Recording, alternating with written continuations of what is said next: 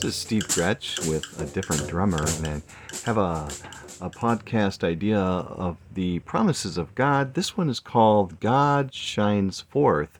In Psalm 50, 1 through 2, the Word of God says, "The Mighty One, God, the Lord, speaks and summons the earth from the rising of the sun to where it sets.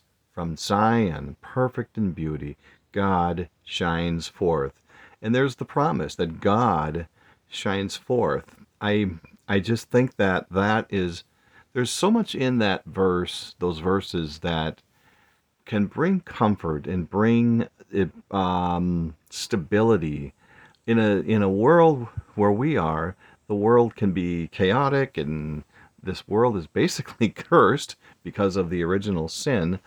But God says, God shows us a stable place and a secure place, and He is secure. It's all about Him. He's mighty. He speaks and summons. It's who He is. This can only bring comfort. It brings for us. It brings us boldness. I think that we can look forward and we serve Him. He is worthy and worthwhile to serve.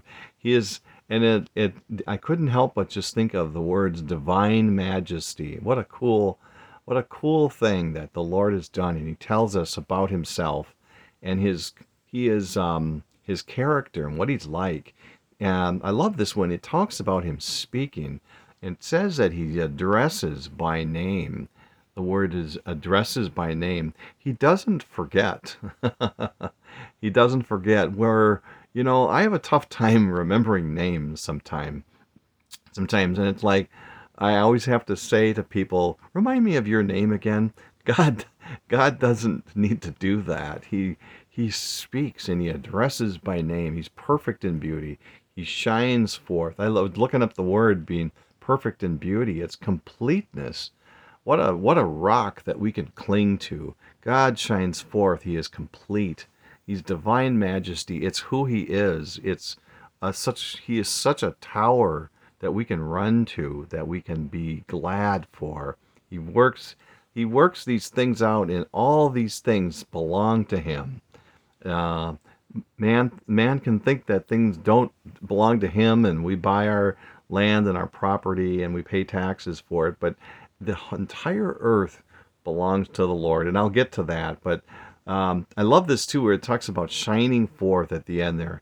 He sends out beams. Don't you just love it when you're kind of out, you're out driving or out walking, and you see, it might be a storm coming or a cloudy day, and you see those beams coming down from the storm, and it's so amazing, a rainbow. Or the other day, my wife and I were out front of our house looking up at the sky.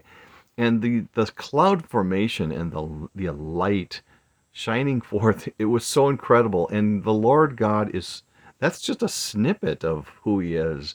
And it was so incredible, though. And we were both out there just praising Him and, saying, "Maranatha, Lord Jesus, come, come." And it's just a wonderful time together, and the beauty of the Lord.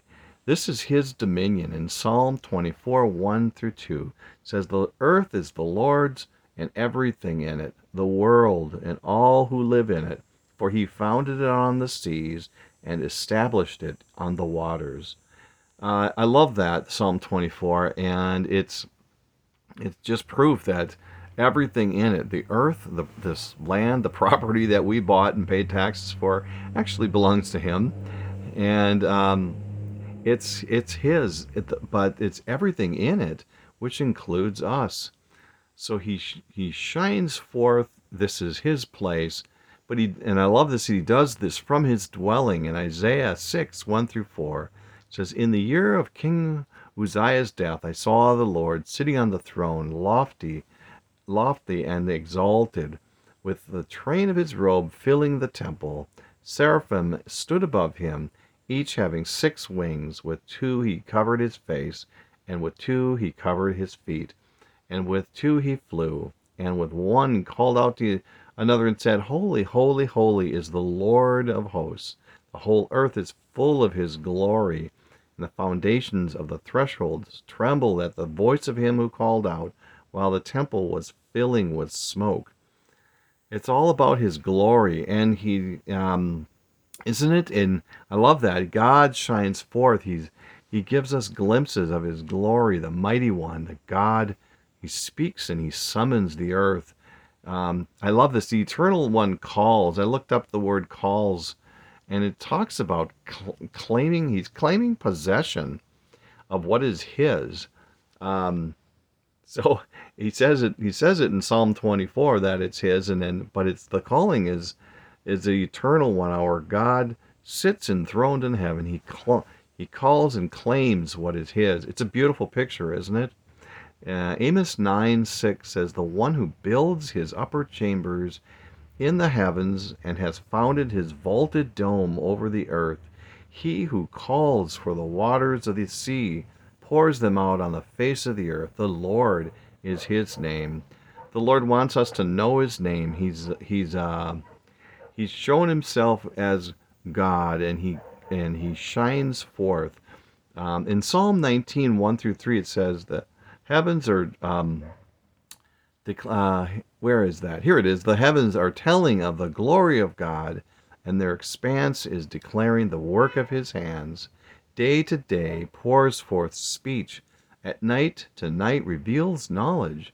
There is no speech, nor are there words. Their voice is not heard." And so there it is. The heavens are declaring that God is full of glory. He shines forth. He is our rock. He is our Redeemer. The Lord Jesus is God. He was sent down. He came down to earth to redeem us from our sins. And we believe the gospel. The Lord God, the Father, draws us to himself.